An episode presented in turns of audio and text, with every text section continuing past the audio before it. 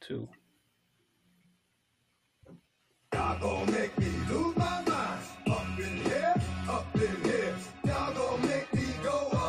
We are definitely going to lose our mind because this is our second broadcasting because we put it in the wrong group. So we are back at you again. January 4th, 2021, 2020, out of here. Dodgers, out of here. Everybody but before 2021, out of here. Uh, Zoom out of here for now until we figure this shit out. but uh, Dong City episode number 42. Welcome back, Rob Vince. How you gentlemen doing? Oh man, new year, lots of changes, including Oh, yeah. this, like you said, uh, Zoom remains on deck for now. We have switched over to a different platform, trying to bring you some new features in the new year, including, by the way, we are live on YouTube, which is different.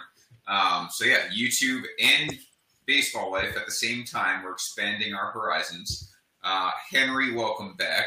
You have returned to us with less hair. Yes, absolutely. Less hair. I'm checking my other screen to see if we are indeed live in We Facebook. are, yeah. Okay, that's a good thing. I have less facial hair. I figure if I can't lose weight the traditional way, I'll go to this way, and maybe I'll lose a few pounds this way. So It could be a couple ounces based on your I. I am getting not so rave reviews on on the new haircut, which is just uh more fuel to make me keep it longer. But who knows? Yeah, look, I uh, I went down on the facial hair too. I am tired of looking like a Civil War soldier, and um, I, I we're gonna start a new trend this year. The 2021 Dong City less facial hair. By the end of the year, beards will be a thing of the past. That's what I'm I don't know. If, I don't know if I'm willing to go that far. My beard has been my signature look for quite a bit, so I'm not sure if, if I'm ready to commit to that. But um, week one, let's see. By the way, in case you have never been to our YouTube, uh, it is Life Group Podcast. That's the channel page. Obviously, we would like for you to join us in Facebook Life or Facebook as always live. um, but That's all we need is another another one. Facebook Life. I like that one. Yeah, just an all-inclusive life of the life groups. Uh, we got Rob there in the little screen. This is maybe my favorite feature immediately. We have Tiny Rob. Uh, how are Yeah, you? we got we, we have Funko Pop Rob. yeah, I'm doing good. I'm doing good. Thanks for asking. Happy New Year's uh, to everyone. yeah. Rob, that's a pet peeve of mine, Rob. It's New Year. It's one New Year. There's no S. Ah, it's, it's a bad habit. Sorry, that's a pet peeve of mine. Um, But yes, Happy New Year. This uh, it feels like that Ninja Turtles bad guy, where there's like the bad guy within the other bad guy's stomach. You know what I'm talking about, Rob? Krang. what. Yes, yes, yes. You are that to me right now. Once you said Ninja Turtle, I knew Rob would know exactly who you're talking about. yeah, me. As long as one of you gets my references, I'm content. Yeah. Um, yeah. So thank you for joining us. This is Dong City. We have a lot that happened in the last two weeks, which is really nice because this baseball offseason, nothing's happened. So this was a Yeah. nice change of pace. It was nice and it wasn't because it waited till the week we were off to you know for things to start happening and I'm like Jesus Christ once we don't have a show then starts shit starts popping but we'll take it Yeah, it was, of course, like two seconds after our last show was when everything went down. So let's get into that first. Um, the Padres busy. They've basically dominated the entire winter so far, um, rebuilding their pitching rotation. Essentially, Oh, yeah. they added two front end arms. They get Blake Snell and Yu Darvish, and we can we're going to dissect this a million ways. Um, starting with you know the trade itself, but also the Cubs were involved, the Padres were involved, the Dodgers are kind of inadvertently in, involved, even though there was no one involved in that trade. They had their own small little trade, and obviously the Rays were involved. So, Yeah. Henry, why don't you give us, you know, your initial thoughts on the trade, and then we'll kind of go from there. I love it. I think the Padres show what you can do when you field a major league team when you have some money and when you have the build up capital of prospects. So when you play the game of having all three and not just one this is what you can do. You could turn those prospects into you know win now guys as they did uh in the the trade deadline when they went and acquired uh my man pothead uh uh yeah, Mike Clevinger. Then you know he got injured, and then they went ahead and they got Darvish, and then they- they're not playing, man. They're going for they're going for the jugular. If I'm the Dodgers, I, I get it. You're you're coming off of a high of winning the World Series, but the Padres is on that ass, man. That's one of the most exciting teams in the game. They, they on that ass, and, and they're using their prospects correctly.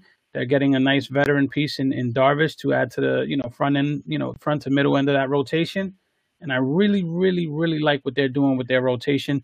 They're just plugging guys in there that they're going to have not just for one year. They'll, their their rotation is set up for you know three to four years. So I really like what they're doing there. Yeah, this is not to take anything away from the Dodgers. They're defending champions, and regardless what some people in the group say they are defending champions. And it was perfectly legitimate. Um, but this is like a worse nightmare if you're a team that just won the World Series. like your your big division rival plays in the same state as you, goes and they like go, you know, they're immediately on crack and make the two biggest splashes so far of the winter, and they really might end up being the two biggest splashes of the entire winter when all said and done. Um, Blake Snell, they get essentially, you know, they gave up a couple of good pieces, but like you said earlier, this is how you work a farm system. Like Absolutely. the Padres have a few core pieces in play. We saw them make the playoffs last year. They know this is their window opening. This is, you know, any comparison you want. Yankees in 2017, White Sox probably last year as well you know when that year one happens, and then year two, it's up to you to make the big move. Well, they've done that with Snell. They give away some of their prospects. They still have a strong farm system. They didn't give away their top prospect. You know, Mackenzie Gore is still there. And then they go and essentially get a salary dump from the Cubs on Yu Darvish. Yeah. Didn't give up much at all for that. They take on his salary. They're in a position where they can. This was a team that, you know, they get Manny Machado and they basically said, "Hey, we still have money left," and now they're using that money. So now they've got Darvish. They gave up very little in the way of assets for that. Um, and here you go. You've got two starters to add to already a good rotation, and you've got Clevinger coming back next year. So yeah. Really what, what, was key for me is that they did all that and they didn't touch their two t- highly touted pitching prospects. And, and so I know everyone's on Mackenzie Gore, but you know I really, really like Ryan Weathers, and they didn't give up either guy. And so I'm like, wow, they have guys coming, and that rotation, you know, you move Lamet, Dilson Lamet to what the fourth spot now, Chris Paddack to the five. I mean, that's yeah. pretty damn nasty, man. Those are those guys, you know, big arms, you know, big speed, big power, and they're they're set up for a while. They're they're set up for a while. So I I really like what they did. This is smart managing. This is how you set your franchise up now. They capitalize on the momentum they had in 2020. They are going for the jugular. They they know who they have to chase. They still got some money to spend. You know, and, and to their credit, they've been doing it for the last couple years. You know, when they went out and they made a couple big deals, people were like, "What the hell are they doing?" And now you see it all coming together, and it makes sense that this is a star that we thought he was. You know, we whatever you thought Fernando Tatis Jr. was going to be, he's been better than that. So yeah, and. And probably faster too. And yeah. the thing that's great is that Lamet to me is an ace in the making. Uh, you know, he hasn't he hasn't put together that magical season yet. Although last year was getting close.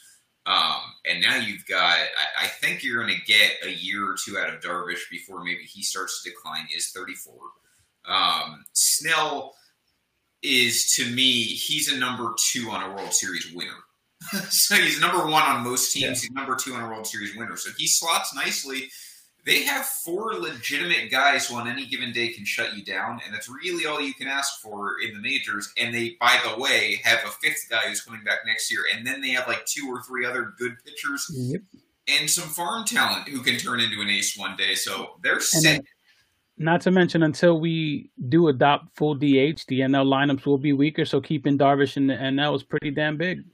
Yeah, yeah, good move all around for the Padres. Now, from the Cubs standpoint, we'll attack that trade, the Darvish trade first. Like we said, they didn't acquire a whole lot. I thought they were at least going to get like a Cronenworth type, where they'd get like a useful major league piece. They didn't get any. Or the rumors were that they would get Cronenworth. They got nothing back. Yeah, you know they they, they got laughed at. Yes, they got laughed at. Is what they got.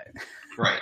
Uh, terrible trade, and this is why it's terrible. It's it's not terrible because you salary dumped Darvish's contract. It, look, this offseason is what it is. Most teams, like 28 of them, are probably not spending. Um, yeah. We get it. Whether you agree with owners hoarding money or not, that's what they're going to do post COVID. Um, they lost revenue. Whatever. It's going to be a glacial. We said this last time. It's going to be a glacial movement as far as off-season talent goes, and a lot of these guys are probably not. Realmuto sticks out most of all. Not going to get the contracts they might have thought they were no. three months ago. He's not. We had this conversation in private. Yeah. Uh, he, he, may get half of what he was looking for. I, I think the Mets dealt a major, major blow to his market. So. Yeah. So so that that's the first thing that we want to throw out there. Now the Cubs want to dump money. Um, I don't think they I don't think they reset the cap yet. That might be something that's that they're looking to do right now, right before the CBA expires. Yankees doing the same thing. But ultimately, with the Cubs, they dump salary. I get that payroll flexibility, always a nice job. Darvish isn't going to be an ace by the time they're good again, in my mind. So I don't even mind that Darvish is gone. But my problem is Cubs don't have a farm system still and now you just traded your best asset in a salary dump.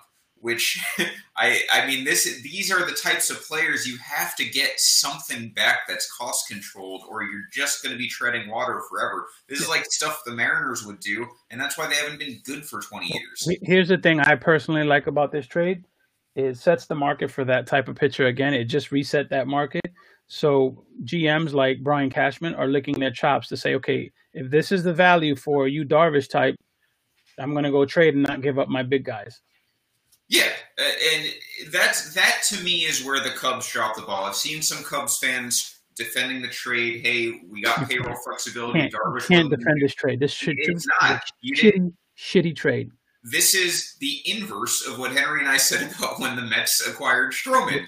Is yes, I get it. Stroman in a vacuum is a nice addition to that 2019 Mets team, and that 2019 Mets team wasn't terrible, but they also was very unrealistic they were going to make the playoffs. But you gave up assets, and they aren't. It doesn't exactly. matter those assets pan out or not. It's the fact they're assets that could have been used for something Absolutely. That's what this is with the Cubs. It's not that you traded Darvish. It's not that you got rid of his salary. Those are two things that are fine. But it's that you've got nothing towards your own rebuild, and that's not fine. And yes, you can use that money, but what are you going to use that money on? Probably something like you, Darvish. So what did you really do? Nothing. Yeah. Well, re- remember when the Cubs won the title? I said, with if you don't stay relevant, you don't stay on pace to keep doing it, you're going to go through this phase right here. And with that winning comes this knife in the back right now, where now they feel holes because we only got one chip. Right. Because if you just traded Darvish, you might as well trade Baez. You might as well trade Bryant. There's no reason to hold on to them. Yeah, and that's the other thing that kind of makes you're me... not yeah you're not re-signing any of them long term. You might as well trade them. And right now you're getting laughed at by baseball because you just made a shitty trade for a really good pitcher. That's that's what would make me angry today. Also, if I'm a Cubs fan, is you are half-assing this right now. If you are the Cubs, to like now the window's closed. You don't trade the ace of your staff and then also say, "Hey, we're going to try and compete for a World Series." Maybe mm-hmm. they can win the Central because the Central is just not very good with the Reds also trading off and the Pirates never good yeah. and, and whatever. That doesn't matter. You have zero, zero, zero chance of winning the World Series this year. Zero. There's nothing. There's no best case scenario where the Cubs win the World Series. So what are you doing? You you have a core that's getting older. Kris Bryant is going to be a uh, is going to go into a walk year. He's in a walk year. Baez had declined last year. His value is less now than it was mm-hmm. years ago. So what did you do? You could have either won the World Series 20, 2017, they go all in and they screw it up. And 2018, you're already declining as a franchise. They didn't choose to re to rebuild. Now you're in a situation where you have to rebuild, and they're still not doing it. Not to so, mention, they didn't even tender a contract to Schwarber, who I still think had more value than what the money he would have been paid is worth. Right. what is you said what like five million on Schwarber, seven million on Schwarber? It, yes. Resign him, work out an arbitration deal, and then trade him if you're gonna. You might as well get something for him. They are going about this the wrong way. And look, there's plenty of winter left. There's a lot of teams who have their book unwritten. Again, Yankees, one of them. They have done next to nothing except extend Chris You, meant, you mentioned the Reds, and I don't know what the hell they're doing either. They they have the talent, and they're just like, oh, let's trade everyone and retool without doing anything. Yeah, it's a classic. Uh, this is the thing: the Reds got too big for their britches last year. They knew it was an all-in year. They went. They treated the winter accordingly. They got hit by COVID, and they also were a complete disaster as far as going all in goes. I mean, you don't go all in and then not score in the playoffs. so they did not, they didn't execute that, and now they're in a situation where they've got a bigger payroll than they want. They lost revenue more than they wanted or counted on, and they they're panicking essentially. Is, is now you're going to see the owners who are full of shit and the owners who are really about it. Right. Because we've been hearing, you know, we're lost, we've lost money, we've lost money. Well, now, now you're gonna, now you're gonna see what happens. Free agent market is absolutely don't. You know the meme with the dude with the stick, do something.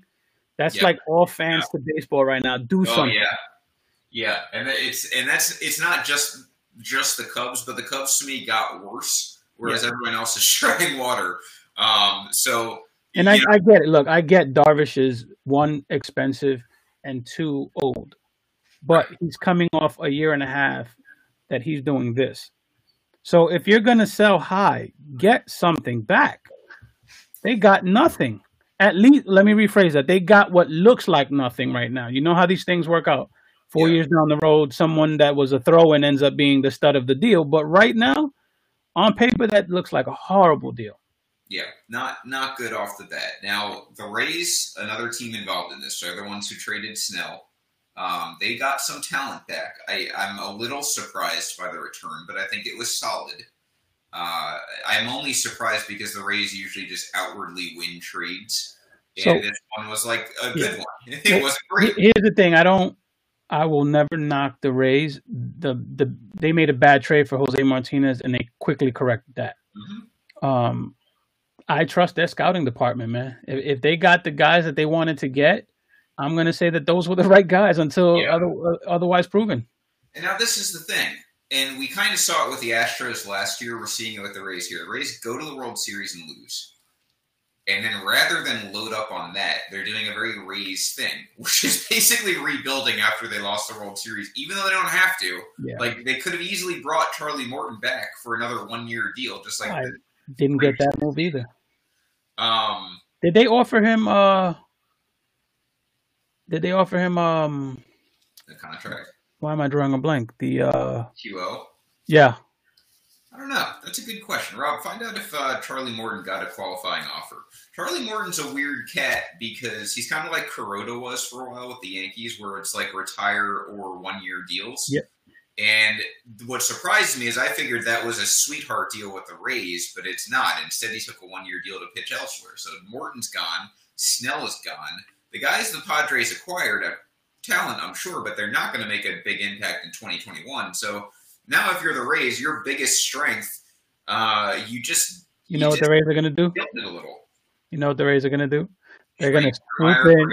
They're going to swoop in, and they're going to offer Chris Archer a shitty deal. He's going to take it, and he's going to be good. that would be the most Pirates and Rays thing. That's what's going to happen. Chris Archer back to Tampa Bay. Book it. Yeah, uh, I can totally see that. But uh, but yeah, so I mean, the Rays have weakened themselves, yeah. which the Rays declined Morton's option, so they weren't even going to risk that he'd accept the qualifying offer. Wow. Is how how much they were not committed to spending on that. Um, which is crazy. You would think at, at the very least pick up the option. You know, give give them a. Yeah, they get the. Well, what's what was the option? Do we know the numbers on the option? What's that? Do we know the number on the option? Uh, uh, well, it was, the, it was a qualifying offer, I think. Okay. Fifteen million. He was um uh, was, was he was supposed to get fifteen million. Fifteen. Um, come on, that's less than the qualifying offer. You got to give him that. Yeah, that's silly. Um, so, so yeah, I mean that that was just their line in the sand. They were not planning on spending for him, but you could have given it to him and tried trading about. And, and just just a quick teaser before we came on, the power rankings came out, and them losing those two guys did drop them in the power rankings. So yeah, and right, rightfully so. Look, I know the Rays are the Rays, but you just lost two thirds of your rotation basically because they have a lot of non-starters.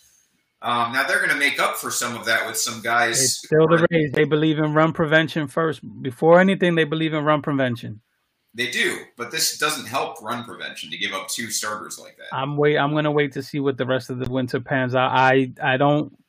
This Tampa Bay team, I don't. You know, I don't knock them. I, I don't count I don't out. think that they are by any means going to you know have a losing season, not make the playoffs even. I just think this makes them worse than they were before the trade.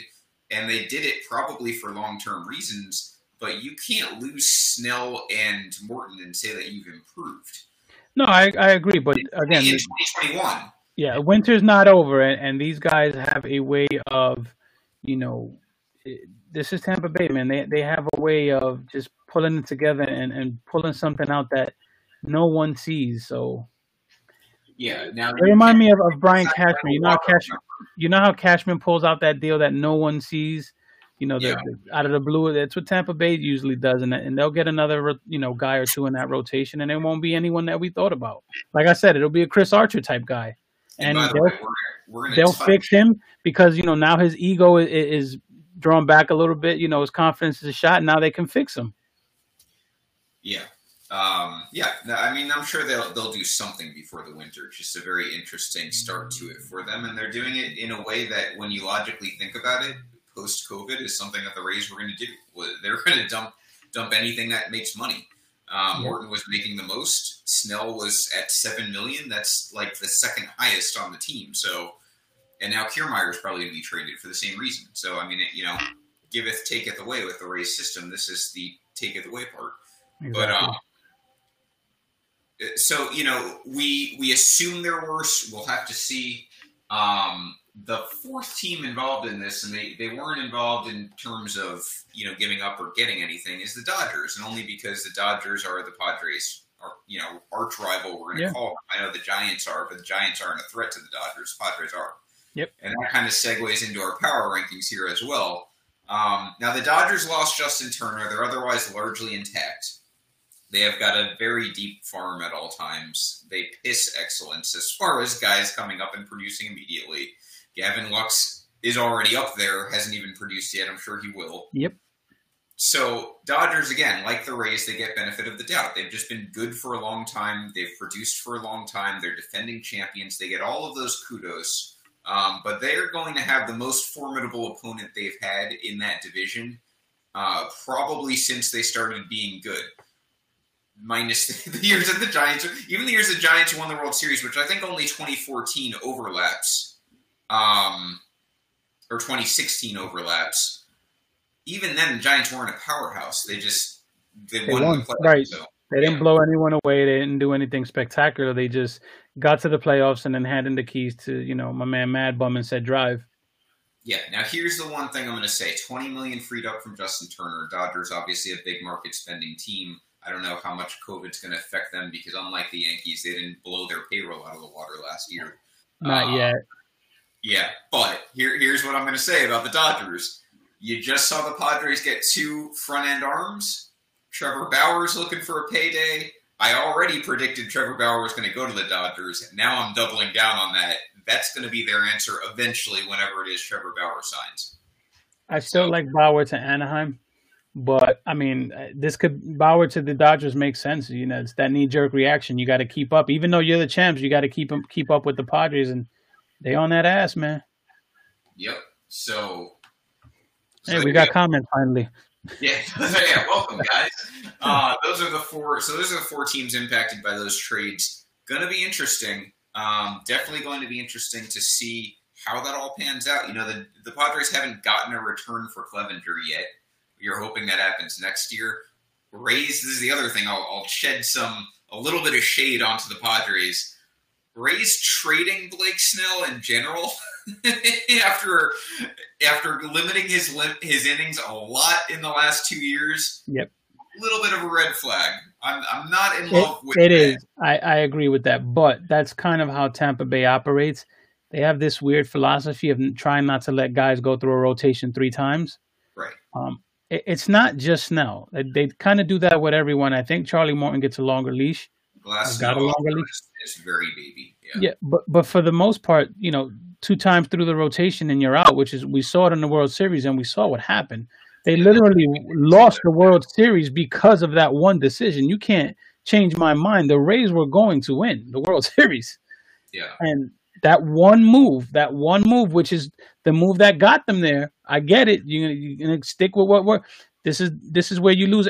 you know, analytics crowd loses everyone else when that feel of the game thing doesn't happen because you feel that game. Snell's mowing them down. I don't give a shit if that's his fifth time through the rotation, through lineup. I mean, he's killing them. You leave him out there until you you know you see warning signs, and he had none. So, I think uh, after that, that marriage was was headed in the in the wrong direction. So, yeah, that's another good point, uh, and we saw that too. There, uh, the second Gerrit Cole was left in the bullpen in Game Seven of the World Series.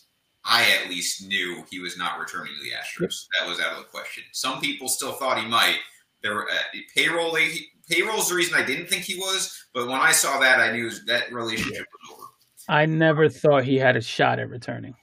Yeah, I didn't either. There were some truthers though. I've argued with them in baseball life who Oh, were I like mean, swearing look, he was we- we- back to the Astros. We have this new guy that's fucking driving me mad. He's a Dodgers fan, but does nothing but troll. Doesn't even make Yeah. him like your team just won. You can actually talk real baseball, and he's just "Oh, look at the Padres trophy case. I'm like, oh, you fucking guy. Yeah, that's how he sounds in my head. By the way, right? Yeah, we. uh Yeah, not a big, not a big fan of low hanging trolling. Michelle Carter already said that they, she they most definitely does not claim him as a fan of the Dodgers. that's my girl. Yeah, already has been divorced from the franchise. Yeah, Uh, he's that guy that you know you kind of hit your head and you say, shit, he's one of ours. You know, Yeah. we don't have him, unfortunately. So now this power, the power rankings, like you said, just came out. And before we get into the rest of the offseason, we can jump into this. Uh, we'll jump into it because three of And I disagree with them already. Three of the four teams are listed in the top ten that we just discussed. Obviously, the fourth one who's not is the Cubs. But let's so we've got let's go down. You give me your thoughts as we go. Number one's the Dodgers. I Right. think that that's fair. I agree. Yeah, I mean you're you're not dethroning the defending champs who still have a good farm system uh, and win like 100 plus games every year. I have no problems with the Dodgers being number one. Number two is the Padres. I have no problems with that. I don't either. I, I think just that rotation alone and what we saw from what they could do offensively already, I think it's fair. Yep. Uh, number three is the Yankees. Fuck that bullshit. I'm sorry. I'm a Yankee fan. yeah. There's no way, for reasons that are not Vegas related, that the Yankees are opening the season as the number three power ranking team. I'm sorry. There's too many holes in the rotation. We don't know who's playing second base. We don't know who's playing shortstop. We don't know who the fuck is which version of Gary Sanchez we're getting. We don't know, you know, if uh, Stanton and Judge is going to hold up for a quarter of the season, let alone the whole season. Too many questions for the Yankees to be three here. I'm sorry. Let me make a Oh wait, and Aaron Boone is still the manager. Right. Let me make a disclaimer here. Uh, if you are not a fan of the Yankees, which is most people, this is the show to watch if you want to watch Yankees fans talk about the Yankees because we will not sugarcoat No. anything for this franchise. And You never will sometimes, but I definitely. no, I will not. There are certain things that I feel very strongly about. Uh, some of them, for instance, are that when you have a team that hasn't had a losing record since 1992, you can't lecture me on how an organization's. Right. No, I, I get it, and like you said, we definitely don't sugarcoat shit. We call the Yankees out for their bullshit. Yeah. And right now, I'm calling MLB and whoever put these power rankings together because the Yankees should not be opening as the number three ranked team I- at this moment. Completely agree with you. They should not be number three. And really, the team right below them is the Atlanta Braves. They probably should be number three. I would go. Well, who's the fifth team? Because I disagree there too. The fifth team is the Twins. Now that we can get to, I, uh, the Twins just really shouldn't be in power rankings. Good. So we agree. Fuck the Twins. So let's take the Twins out. They should be 30th by default, no matter how good their roster is. If I'm gonna go with the top five teams going into baseball right now, this moment, January fourth, twenty twenty, yeah, twenty, without any additional moves. it feels so good to say 2021. It just, just, fuck, that feels good. I'm going Dodgers. I'm going Padres. I have a toss up at three. I would go Braves or White Sox at three. Uh, yeah, I was going to go Braves three, White Yeah, Sox. either way, three, four. And I'm sorry, I'm still a fan of the A's. Healthy Chapman, you know, I, I'm I'm a big fan of the Matt and Matt show. I get it, but I'm gonna go with Chapman is on the trade market as an FYI. Don't know do not play with my emotions. I don't care how much we love uh Urshela. What's his face? Look, you- I, I forgot that they're. I don't care how much we love Gio. I don't care how much we love Gio. I would trade that motherfucker in a heartbeat. Trade value hive on Gio and go get Matt Chapman. That's just me. You guys know my love affair with this dude. Best ba- third baseman in baseball. I don't want to hear shit about Nolan Arenado and his overrated ass. I um, I the thing about the A's. uh, First of all, this is like the winter of teases because Luis Castillo has also been rumored to be on the trade market, and Francisco Lindor, and we love all three of those guys. And uh, and probably none of them will go to the Yankees. But None. now that, that out of the way, um, I have the Braves three. I, I really have the Braves three because they're just more experienced. They did get closer to the World Series. They Yep. very nearly knocked off the Dodgers. Um, now, obviously, they're the Braves, so they're not going to win the World Series. That's a given. But they're a very strong team right now, even right now. And the, and by the way, the Braves did a little bit of heavy lifting very early on before anyone did anything when they signed Drew Smyly, and I think they made like one other move. So um, they're in good shape. Definitely have the White Sox for White Sox are like that. You know, they're that seductive uh, young woman who uh, just you know moving along in your life. I I really like what the White Sox are doing. Um, I like that they let a guy like Roman walk. Things Yeah. like that are kind of underrated to me. And uh, yeah, I mean they're just they're You mean you mean McCann? Yes. You said that earlier in the chat too. Yeah. Who did I say? Oh, Roman. Roman. Yeah, I because Austin Romine forever. I'll be like, that's the guy they should let go, and then they did. Uh, yeah, McCann, James McCann. I, I'm glad they let him walk. That was a smart move. White Sox, I think, have earned the spot to be four. Yep. Um, I'd like to see maybe another contact type bet in that lineup. It's a little a little Yankeesy to me, a little home run friendly, uh, home run happy, strikeout happy. But um, yeah, therefore A's and Yankees at that point, then I'm kind of it's a toss up Yeah. to me. Uh, Rays, like I said, I think got worse considering the Yankees lost by an inning I, and a half. I don't know if they got as worse as the power rankings dropped them. No, no. So let's keep going. So the Twins five. Real, real, real, real quick before we continue, Ricky, I just want to respond to a couple comments. Ricky, we're showing the White Sox a lot of love, man. We're gonna keep doing that until Matt comes on. Once Bushnell comes on, then we have to just we have to just trash you guys. That's just the way it is. Right. Uh, let's also address Melvin's comment. Melvin, yeah, You Melvin, Cesar, Cesar Prieto, Cesar Prieto, love the kid, love the Cubans, but one thing you have to realize is the Yankees have an allergic reaction to Cuban players. them. They, they just Yeah. if it's not El Duque, they hate Cubans. I don't know what it is. They're never in on any of the Cubans. They were in on, on Chapman. He ended up going to the Rays. They traded for him. He shoots at his wife. I, he just doesn't like Cubans, man. Reds. But yeah, I mean, Chapman was a trade, and the only reason, by the way, that Cashman did that trade was because it was a blatant ripoff, like, Of like course. most of his trades. Yeah. Um, Yeah, well, yeah, no, he didn't. we won't sign a free agent Cuban. It's just not going to happen. And when it does, eventually, you know, fine. But until it happens, it's just I, never. I purposely didn't mention Jose Contreras in that mess. Yeah, that's that's the reason. I'm pretty. Con- I'm pretty sure. Contreras reminded me of Michael Pineda. Guy had all the talent in the world, had such a ceiling, and just couldn't put it together, man. Also, they won a World Series in relief with the Phillies. They're, Yep. Uh, the White White Sox. Yeah, so let's let's keep on with these power rankings so we can laugh at them. So yeah, so Twins we both decide we're gonna blow into the sun.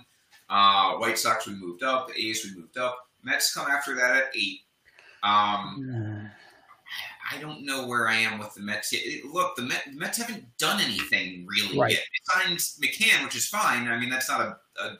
We talked about it. I think it's too much money. It's not a bad signing though, roster wise. Um, but the Mets are the boogeyman this winter, and like I've said all winter, they're not going to do like a major dramatic thing. I don't think. Maybe Springer, still not signed by the way. We're well past New Year's. Yeah. Um, Springer hasn't happened yet. Realmuto's not going to happen. Bauer hasn't happened. None of these big things have happened. If that happens, great. I'll move them up. But for now, um, Yeah, I, I can't keep I can't put the Mets that high. I think I I'd still probably put them in, in my top ten. Yeah, I would put the Rays over the Mets even right now. I, think. I would put I would jump the Rays two spots. I would move the Mets down. I would not have the Blue Jays in the top ten. I wouldn't either. I think that's silly. I think the Blue Jays are a classic example of sample size last year. Yeah. They made the playoffs as an eight seed, barely over 560 games. But if you had that season over 162, I think the Jays are like 10 games under. I'd put the Indians over the Jays. I'd put the Cardinals in over the Jays. Yeah, I'm, I would not put the Jays in the top 10. Yeah, weird.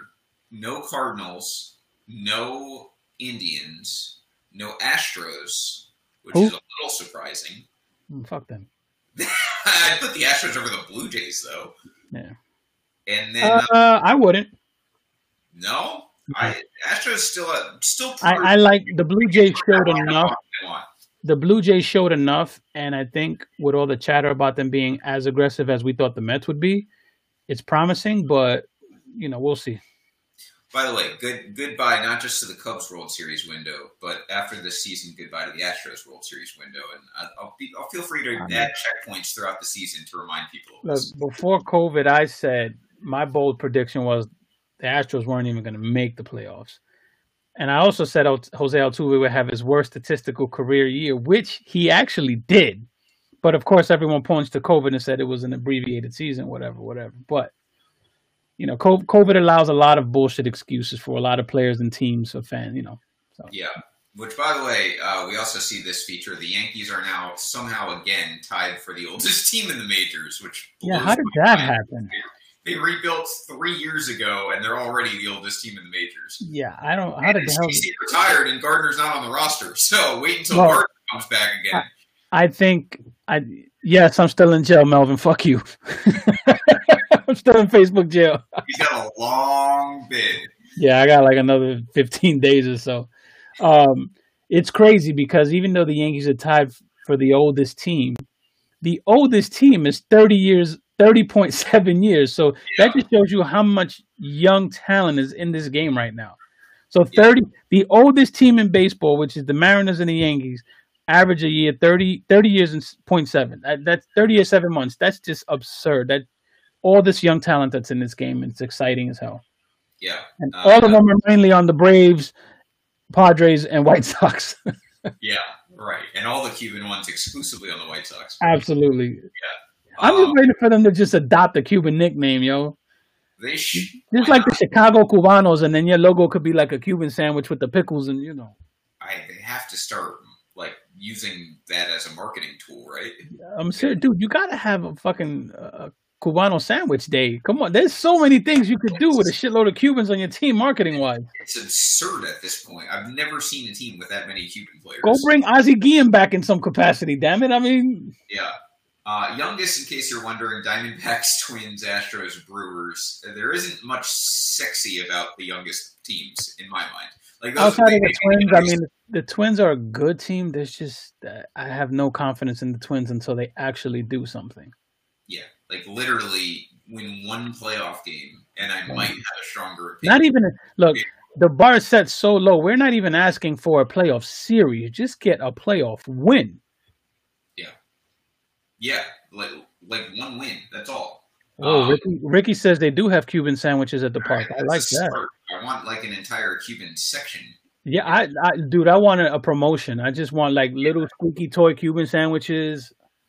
Yeah, socialism night. That would be perfect. Ooh, don't go down that rabbit hole. State of Illinois. Don't uh, go down that rabbit hole, please. So, now, while everyone's asking for two thousand dollar checks right now. so um, so those are the power rankings. I mean, not too much wrong with them, but definitely I think the Yankees are, are too high, um, and I think that the Rays are too low and the Mets are too high. That's probably the three things, and the Blue Jays shouldn't be on them at all. Those are those are the four takeaways. Um, now we got some some free agent tracker. DJ LeMahieu still unsigned, still being threatened. Oh wait, wait, wait, wait, wait. Speaking of free agents, Speaking of, I had, so my son, as you guys know, is 18. He'll be 19 later this month. Be leaving in college in a couple weeks. So there, there are moments that happen that he reminds me of how young he is. And yesterday was one of those moments. He's spending the weekend with his girlfriend, or the week. So he's up in Albany right now because yeah. who goes to Albany? But my son. so he calls me and he goes, "Hey, guess what happened?" I said, "What happened?" This is like a total modern day 18 year old thing. He says, I made a post on Instagram and I tagged Didi and Didi viewed my story. Holy crap. I'm like, that's it? he's like, "Yeah, Didi viewed my story. Didi viewed my story." so, shout out to Didi for just looking at my son's story. Yeah, great. Hopefully, that's the closest connection he has to the Yankees this winter. Uh, but yeah, that's funny. Um, DJ LeMahieu, loosely correlated to DJ. I mean, Yeah. to D. To Didi, He is still unsigned. There's still the uh, the threats that the Dodgers, Mets, and I think Blue Jays are the three teams interested in him. Uh, same same story with DJ in my mind. It's interesting though. So he's asking for 125. Springer's asking for 175. Realmuto is asking for 200 plus. That was last we heard on all three of them. Bauer's asking for fuck 40 you times three. Yeah, Bauer's asking for 40 a year, at least five years. Yeah. So all of Fuck them you are times four. in this winter, because in the beginning of the offseason, I would have said, and, and I did say this, real, DJ, I would top out at 96 million. You could split that into four or five years. I don't really care. I said four. I said four eighty. If you remember. Right. Yeah, that was the prediction. Highest I'd go is 96 million. He's asking 125 at the beginning of the winter. Yeah. Apparently, the Yankees, I think, are willing to go up to 100 or whatever. Uh, I've seen varying reports as to where they're at. If the Yankees go to hundred and he doesn't re-sign, I don't think Cashman has to ha- has to hang his head on anything. No, and, and the Yan- this is the thing about Cashman, at least to his credit, because I've been very harsh on him this entire winter so far. Uh, he always has plans B and C. So if we don't, if they don't sign DJ, they're going to sign like an Andrelton Simmons type, and then they're going to use that money to bring back like a Tanaka and something I mean, else. You had look. You have like I said, going back to Didi. You had Didi blatantly saying, "I'm not doing anything until DJ LeMahieu makes his decision because I want to go back to the Yankees." Basically, Yes. So my I don't think it'll happen, but I think DJ is going to come back to the Yankees. I think he's going to come back at Cashman's price because this is just how the winter's going. And the Blue Jays and Mets and Dodgers can talk all they want about interest until they actually make a contract offer. It means absolutely nothing. Yeah.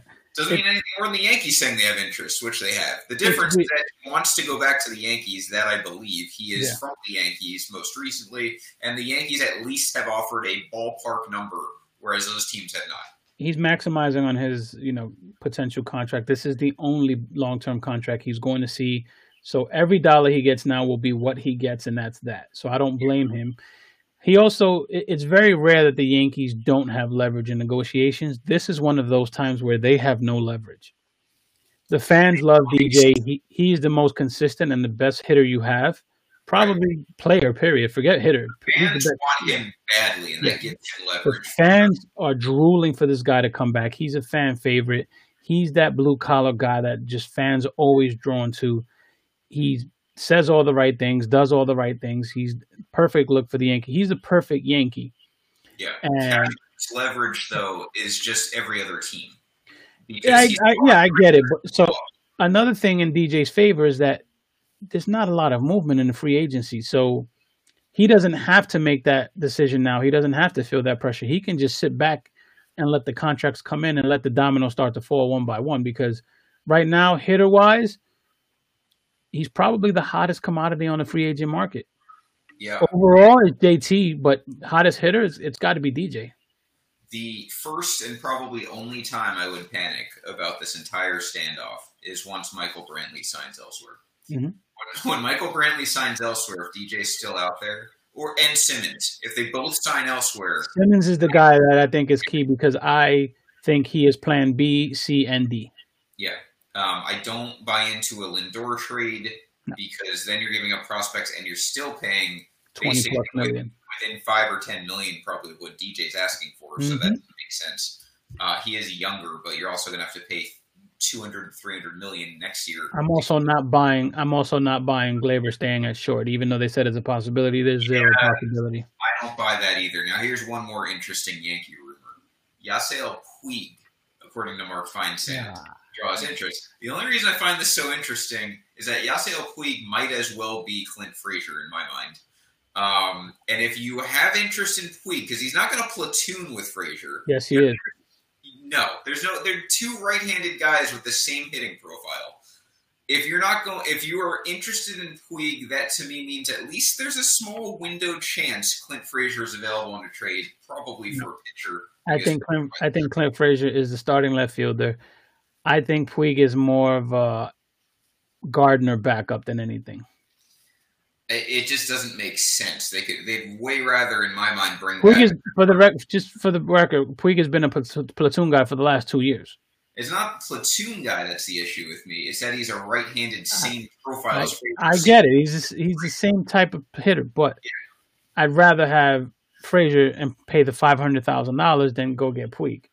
Yeah, for sure. I'm not lobbying to get rid of Frazier and have him replaced with Puig, or even for them to platoon. I'm just saying, if you're interested in Puig, there's a chance that maybe you're trading Frazier for something bigger, Yeah. which would not surprise me only because of how this winter is. Say, if you're putting Frazier and Voit, now this will never happen, but it is my dream, obviously.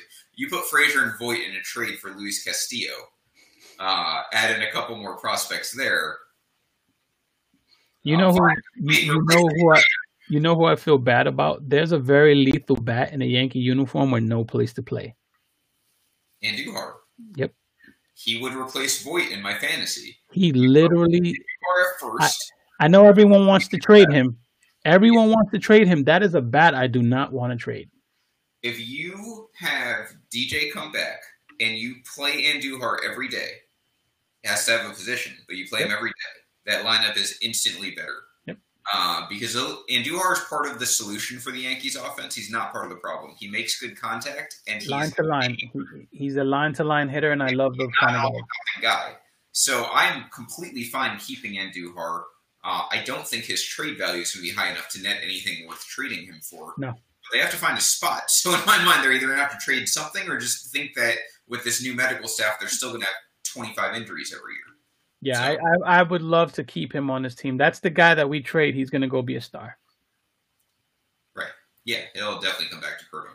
Uh, Rob reporting that the Blue Jays have made an aggressive five-year offer to Springer, uh, and it's not 150 million. So This is, you know what? short. Fuck George Springer because I made a nice prediction, and the money was there for him to make my prediction whole. I predicted he signed by Christmas. He got a great offer from the Mets with the rumor. We know you're going to the Mets.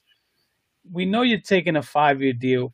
Five for 125 is already overpaying for you. The motherfucker's looking for 175. Stop it, bro. Just stop. Well, if the rumor's true, the Jays are probably right in that five 125 range too. I, I had him at five 125. Nobody's signing long term big deals yet. Yeah. Nobody. So I don't I don't and he's not even the big fish. So I will take the over on Valentine's Day for Bauer DJ. It won't go as far as Springer. Bauer and DJ will not sign before February 14th. That is I don't know anymore. Who the fuck knows anymore? Springer may do this dance for a while, but uh, I want to see. I want to see. I just can't wait for Realmuto's egg on his face. Yeah, oh, he's not going to go. He's a Boris guy too, right? Listen to me. Egg on his face wherever he's going. His like I said, the Mets did him dirty, and his market just took a shit. Yeah. I don't see him signing a, a two hundred million dollar deal. I may not see him signing a one fifty deal at this point. Yeah, those three. Those three will not sign by February 14th. Springer maybe by the end of the month, but those three guys will not sign before Valentine's Day. I'll say that right now. Marlins signed Sandy Leone. Good for them. Very Marlins move. Very. But I mean, this winter is going to move very slowly. We're going to have March signings. Other announcement kind of just to show you, we're talking big fish and Sandy Leon is signing a free agent deal. That just that that's the temperature of the of the MLB free agent uh, that um yeah. going right now. Uh, it, it's 2018 all over again, except instead of one JD Martinez, there's like five of them. so Also, Uh, there's no collusion. Right. Yeah. Right. Exactly. It it's a glacial movement. Uh, it's a glacier movement. We're not. We're going to see some big signings in March now. MLB announced that they uh, they're planning on starting on time. I have my my thoughts on this. I think it's a pretty big topic. I can't see. I, I legally, from what I understand, it's it's to the player's advantage because since all the other sports are starting on time, MLB uh, front MLB commissioner's office doesn't have a leg to stand on to delay the season, but owners want to do that because they want to save money because the vaccination is not widespread yet, so Right. they can't have fans yet. So this is going to be very interesting over the next couple of months. I think uh, I think this is MLB setting up Tony Clark for failure in the discussions later on. Yeah. MLB is smarter than Tony Clark. Tony Clark has not been good. And I think they're doing this amicably. It's nice. It's going to get nasty and it's going to get nasty fast and it's going to be way more than Tony Clark can handle. He's already shown that he'll he'll blink in a game of chicken. Yeah, and here's the thing too that I don't think people are taking into account. And look, money wise, it's in the player's best interest to play 162 games. Starting on time though, and playing 162 games, realistically, you're going to have a lot of injuries. A lot of injuries this season if you try and play a full season. And I don't know what they're going to do about roster sizes and stuff like that, but you just played a 60 game season. And now you're asking to triple that basically. Yeah. Pitchers and everything else, I know that they're pitching less and less. They don't need necessarily a 200 inning workload anymore. But if you're not going to ramp up between 60 and 160 this season, and then in the next CBA, you know, worry about that when it happens. I think it's asking for a disaster. And I know players don't really have an option except to argue for 162, but it's going to be ugly. If I'm MLB Players Association, I'm asking for a one to two year extension on a current deal, and I'm not negotiating anything for another couple seasons to see the revenues go up. You need the revenues to go up to have that leverage that the players need. Yeah. That's what I would do. I would I would say, hey, let's keep everything as is. We'll tweak some things here and there, the DH, whatever, you know, we'll tweak a few things here and there. The seven inning doubleheader game, which I really love.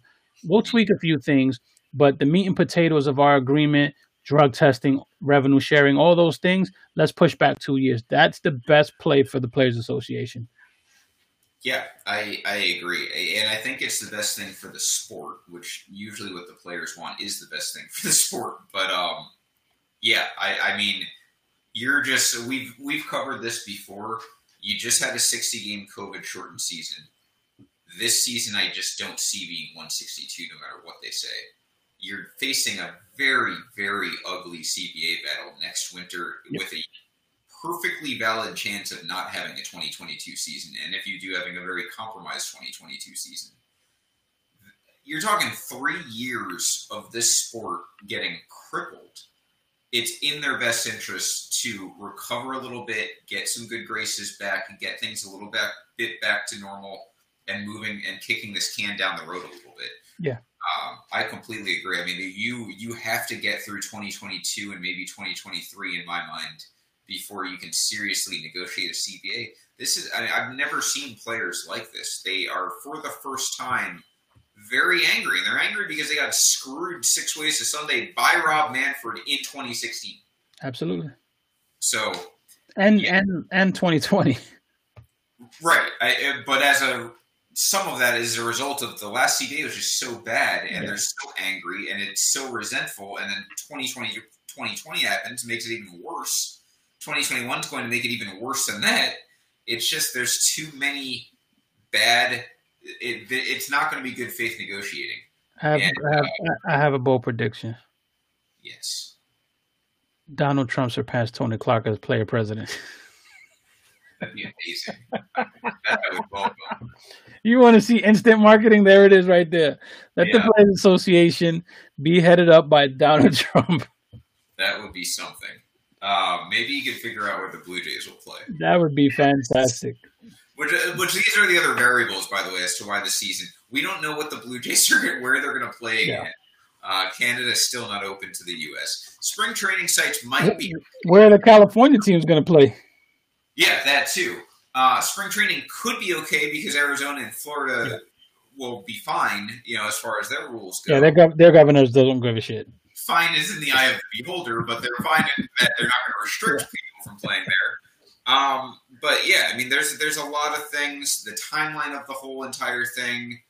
Again, like you said, double headers. Are we gonna have a lot of those again? Are they gonna be seven inning double headers?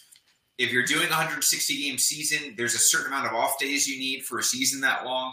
It just there's a lot of variables here. I don't see it starting on time, even though they said they that it will. And I kind of like your theory that they're doing that basically to screw Tony Clark in the end.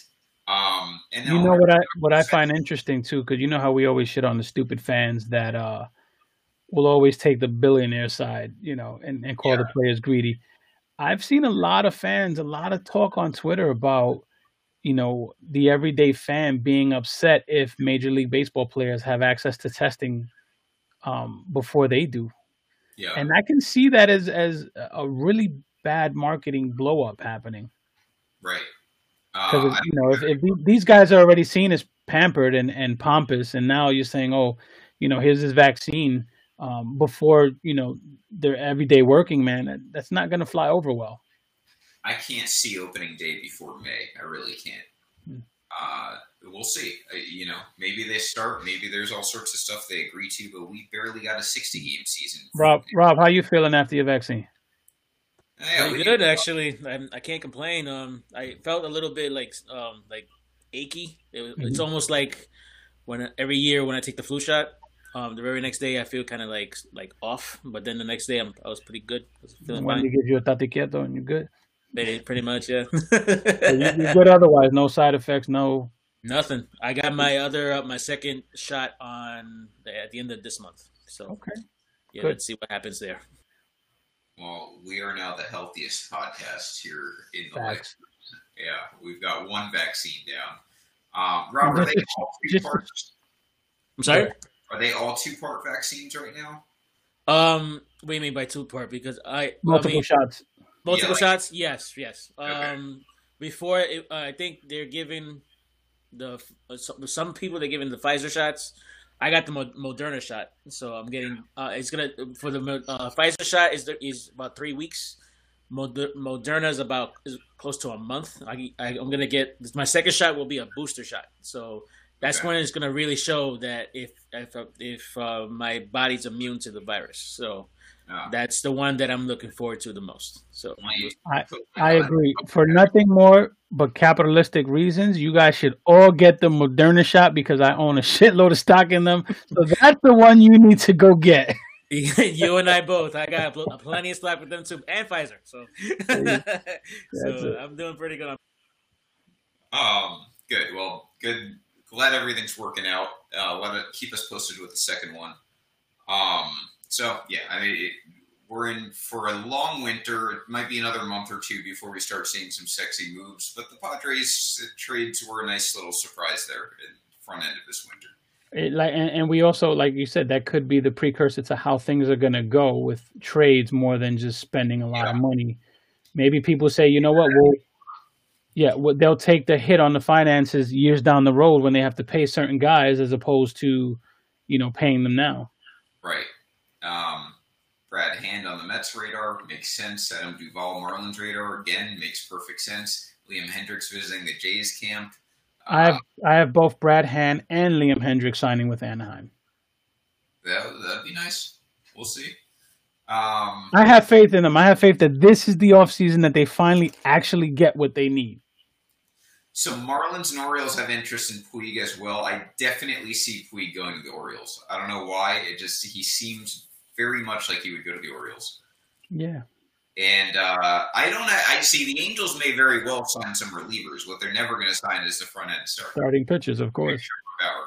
So, so yeah. So we'll see how all that goes. Those are your hot stove rumors. Um, couple more announcements here before we wrap up. One is that Phil Niekro passed away. Yeah. Phil Niekro is the first ever knuckleballer that I ever heard of in my life. So rip to him. Uh, he has a brother, correct? Niekro brother, yeah. Rob, really? shaking your head.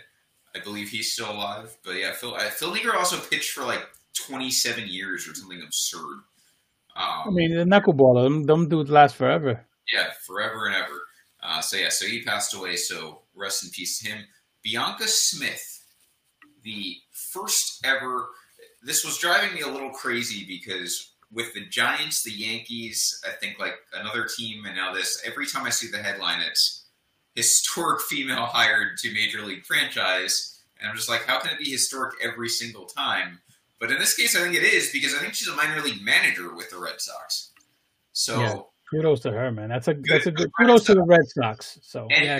her Um, the Red Sox hiring an African American female to be a manager is like maybe the greatest thing that franchise has ever done in the way of race relations. Yeah, that that, that franchise is notoriously racist. I don't give a shit what anybody says. It's, yeah, it, like not even trying to hide it. Sometimes they um, even traded Babe Ruth because people thought Babe Ruth was black. has to integrate. So this was a really nice. Um, this was a really nice thing that that they've yeah. done. Not like it was a pity thing at all, but for PR mm-hmm. From what the um, article said, um, she's in charge of uh, infield progress of um, of the minors. Nice. Yeah. Like an infield coach for a. She's actually on the diamond. I love it. Yeah. Mm-hmm. yeah. Awesome. Mm-hmm. Um, Joe Niekro, Phil's brother, Rob, you point out, passed away in 2006. Yeah, you're you're playing The Walking Dead with with Negro people here. Yeah, so no more Negroes, unfortunately. Um. Anyway, yeah. So you have to be real careful. You have to be real careful how you say I, that. You know, just covered the Bianca Smith story, and then I'm giving this update, and I'm just sweating bullets. that, that I'm enunciating every. You have to enunciate that so Bro, you have to enunciate that so perfectly. the white guy from Florida saying, "No more Negros." As a broadcast journalism major, all I had in my head the entire time I'm saying that it's like I've seen so many news bloopers where that gets screwed up by a white guy. Oh, man. That will not be a statistic. No um, more Negroes. yeah, they're all gone. Non-city oh, bloopers. So uh, we're gonna get reported later. well, yeah. Well, I don't want to lose my job here. Um, one other baseball life update. I think I, I was a little lost in all of this. Did we vote on Hall of Famers? Because I think that I think baseball life only agreed to Curt Schilling being voted into this Hall of Fame, but okay. I'm a little confused because Derek Jeter was on that ballot and he's already in the Hall of Fame, so I don't really know what was going on there. But I don't um, remember. I saw Melvin mention it in the comments, but I wasn't sure what he meant. Yeah, but uh, anyway, I, I, think that Curt Schilling should go in the Hall of Fame for what it's worth. Fuck Curt Schilling. He should wait. Mike Mussina had to wait three, four times. He should wait. You can make him register as a Democrat first, then let him into the Hall of Fame. Pet peeve of mine. It goes against everything I believe in personally, but not from an analytic standpoint. Um, Schilling, I think, belongs in, and Andy Pettitte, I don't think belongs in. And then whenever I say that, people are always like, well, they were both great postseason pitchers," I'm just like, but have you really looked at their stats? Because Curt Schilling was like twice as good as Andy Pettitte in the playoffs.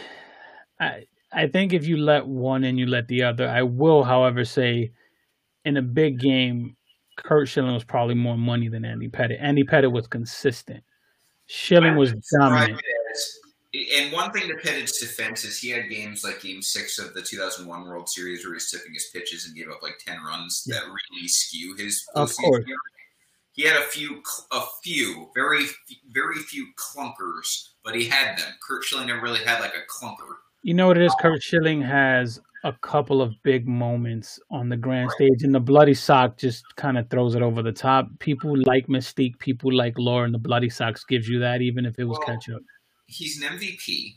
He won the Diamondbacks their only World Series. He broke the curse with the Red Sox. So I mean, he's done very high yeah, level. But, but those are things that aren't titles. So those aren't quantifiable stats, and I I kind of get where people you know. I get it, but that's my point. Is if you look at their stats, Schilling runs laps around Pettitte, yeah.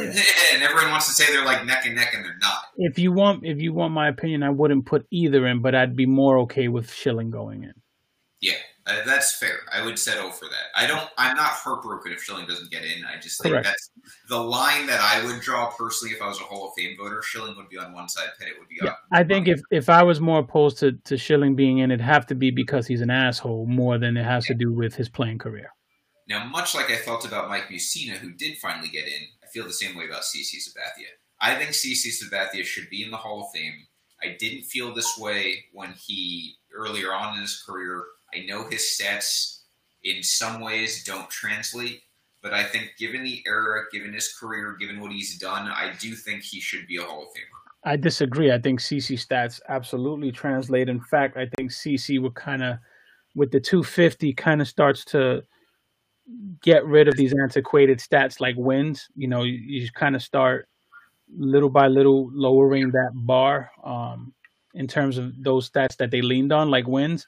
But CC, I think CC is the epitome of a Hall of Famer. Um, the strikeouts and the wins alone put him right into that conversation. And then when you now get to kind of quantify his career, uh, I think yeah, I, I, think he should be in on his first. I think he should be a first ballot. I agree, and I'll never forget when years ago I didn't think he was a Hall of Famer. Now I think he's first ballot. I'll never forget when he was one inning shy of getting a bonus, yeah. and he had to defend his players, and he hit the guy knowing he'd get tossed because both benches were worn, and he got ejected, and that was his final start of the year, and he missed the bonus. I think it was like fifty grand or something like that. It was a hundred. It, it, it was a big number, and yeah. the Yankees still gave it to him. Yeah. He was like, "Fuck yeah, we're giving you that." By the way, his documentary on HBO Max, I believe, yeah. fantastic. We could we should do a show on that. Yeah, I want to watch it. I don't have HBO Max, so I'll steal it eventually. Fantastic. But, um, yeah, I do want to watch that. Um, Sugano, the last guy, is in that winter. Then we'll wrap up here.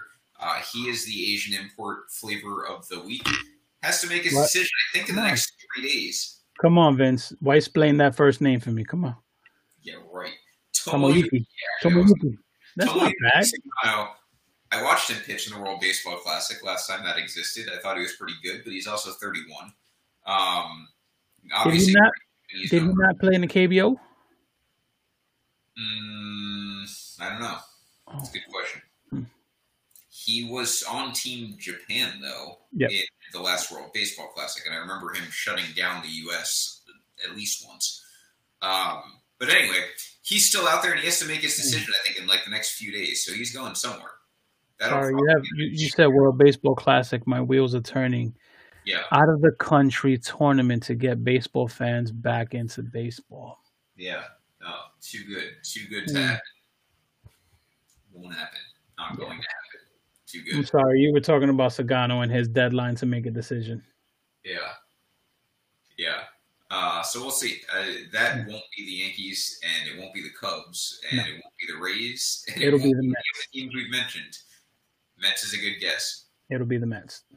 That is a very Metsy move for this winter. They're going to go after that second to third tier. Mm-hmm. And look, I've said this multiple times, and I think that people take it as a slight it's not a slight. I think it's a smart move for the Mets in the long run. I think that uh, McCann was overpaid, but I do think not going because you have money and you might be one of like three teams willing to spend this winter. Not going after Bauer and Springer and Realmuto is the smart move. I, yeah. I, you don't this, need do that if you're the Mets. This is why I like Sugano and the Mets. It has everything to do with off the field stuff as much as it has to do with on the field stuff. You bring a, a, a big time pitcher in Japan over Steve Cohen is no idiot. Steve Cohen knows when you bring that, you bring that Japanese media, which is huge. Yankees have seen it with Tanaka, with Nomo, you name it, and that media market is huge. It brings dollars. They buy suites. They spend advertising dollars. You have a Japanese player on your team who's big in Japan. That means a lot of fucking money. Steve Cohen is a smart guy. I would say the Mets would be all in on Sugano. He's going to sign with the Mets. They're going to make a shitload of money off him, and he'll fill a need in their rotation. Yeah, he'll slot into that rotation just fine too.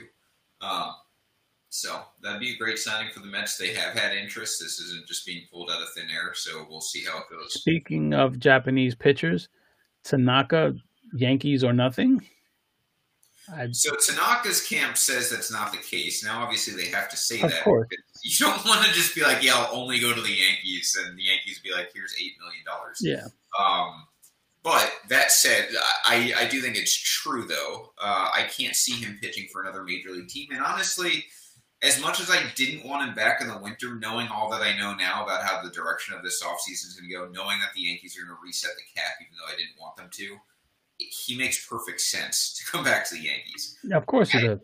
I have maintained what the Yankees need to be a legitimate World Series contender in my mind is two starters. They need one who kind of slots in that three through five, and they need another front end to go with Cole. Right. Yankees are probably going to think Severino could be the front end. I think he comes back as a reliever and solves one of those problems. Um, so Tanaka fits the scheme perfectly well maybe Corey Kluber's that other guy, or more realistically, they're going to go with Germán and, and Severino. And yeah. they equal the other piece. Um, and then you're talking Cole, Germán slash Severino because he's not coming back to like June. Severino isn't. Uh, and then you've got Tanaka, Montgomery, and then the I, to me, me, for me, Severino's out all season. Yeah, I'm not relying. That's why I said if he comes back, because you're talking June before he's going to be worked up enough to come back, in my mind. If he comes back, these things usually tend to linger. He's Yeah. probably going to be in a camp for like a month. You're talking July. Come back as a reliever. So my my problem with that is those guys need repetitiveness to get everything back, and I don't know that the workload in back to back days is that, and getting warmed up in a short stretch. I don't know how he would do it. Remember, I don't though, like the. I, I don't hate the oh, idea. Uh, you know, April is the 12 month mark. I Yeah. give the two month grace period when they start like throwing off flat mound, throwing from 60 feet and all that. That's the next two months. And then he's going to get into games and stuff like that. Um, it's easier to ramp up as a reliever than it is to a starter. He has prior reliever experience. He's going to have, he, he's not going to get his innings workload in anyway as a starter. He's not going to have time. And Yankees have a thin bullpen in my mind. Not even like they don't have one of the deeper ones. At this point, it's thin. You have Chapman, who I just don't like, even though he's a solid closer. Britton is great. Green is okay for a middle reliever. I think Green is more than okay. He, good, good No, I seven agree. fine. Green would be a closer on most teams. Well, he's fine. He's part of the solution. Yeah. You know, the Yankees have three really good relievers in the regular season. Um, but then after that, Kahnle's gone. Ottavino's been a mess, like a total mess, since August of 2019. Um, you don't have anyone super reliable after that. So Luis Cessa's great as for what he is, which is a, like a I long mean, yeah. back of the bullpen. So you need one or two more relievers. I'd rather Severino fill that slot. It's got a higher probability of success. I'd rather bring back Tanaka, try and make it work with the guys that are left in that rotation. Obviously, I'd love a second starter and a second reliever. I just don't think it's going to happen if they bring back DJ. So, Yeah, it it won't be any of the big names out there. It'll be a trade for a guy that we don't know much about, and then we're like, "Holy shit, we love this guy." yeah, exactly. Yeah. Uh, and I haven't given up on the trade market either. I do think that there's a little bit of smoke around that as far as the Yankees go. I think Cashman's working some stuff. So, we'll see.